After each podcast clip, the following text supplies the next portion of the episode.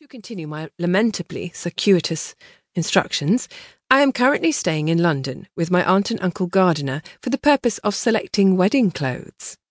To be honest, I would have been perfectly content to marry Darcy in my last year's workaday gown, or in my night shift, but it seemed cruel to deprive my mother of the delight of seeing me outfitted in a perfectly outrageous number of new things. Jane, my oldest sister, was to accompany me to London as well.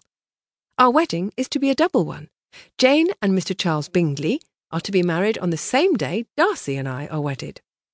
But at the last moment, Charles heard word of an estate in the north that has come up for sale. The place is not so very far from Pemberley, where Darcy and I will live, and it sounds ideal in practically every regard. Charles elected to travel there at once to see the place for himself and decide whether he wishes to make an offer for it.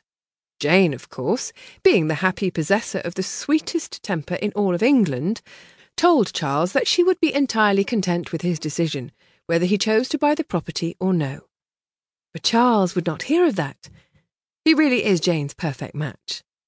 Not only that, but he loves her so truly that it practically radiates from him whenever they are in the same room. He insisted that Jane ought to see the place too before he committed to buying it. After all, it would be her home as well. So they have gone off on a hurried journey to the north, properly chaperoned by Charles's sister, Mrs. Hurst. I told Jane that Mrs. Hurst's presence was the only part of the arrangement that made me pity her a bit, but Jane is too sweet tempered to mind even Charles's slightly dreadful sister. I hope, hope, hope that the estate in the north is as charming as the estate agent claimed it to be.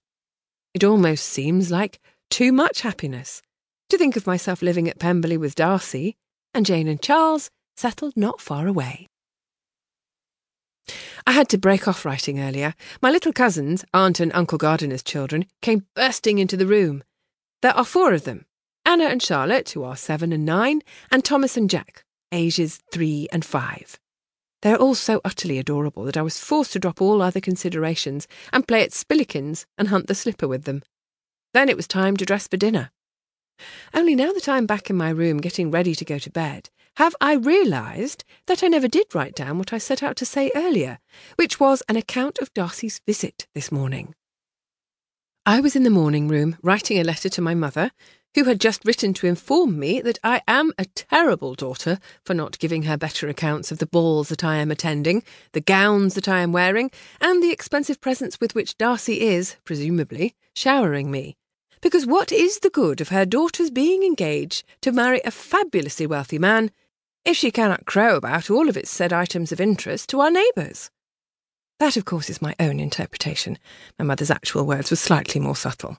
Very slightly. Rose, Aunt Gardiner's maid, came in to tell me that Darcy had arrived to call on me, and a moment later he entered. He looked almost impossibly handsome, wearing buckskin breeches, and a blue superfine coat that set off his broad shoulders and dark hair. I suppose the truth is so patently obvious that I may as well admit it straight out. I am hopelessly, helplessly, utterly in love.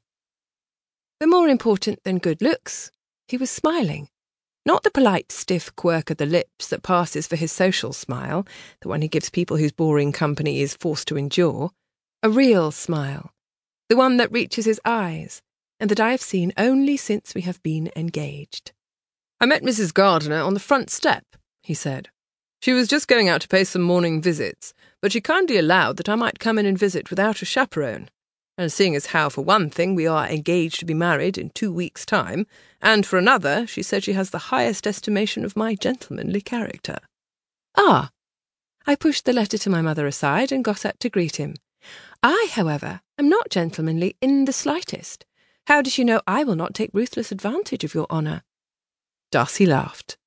Until we were engaged, I had never heard him laugh before either.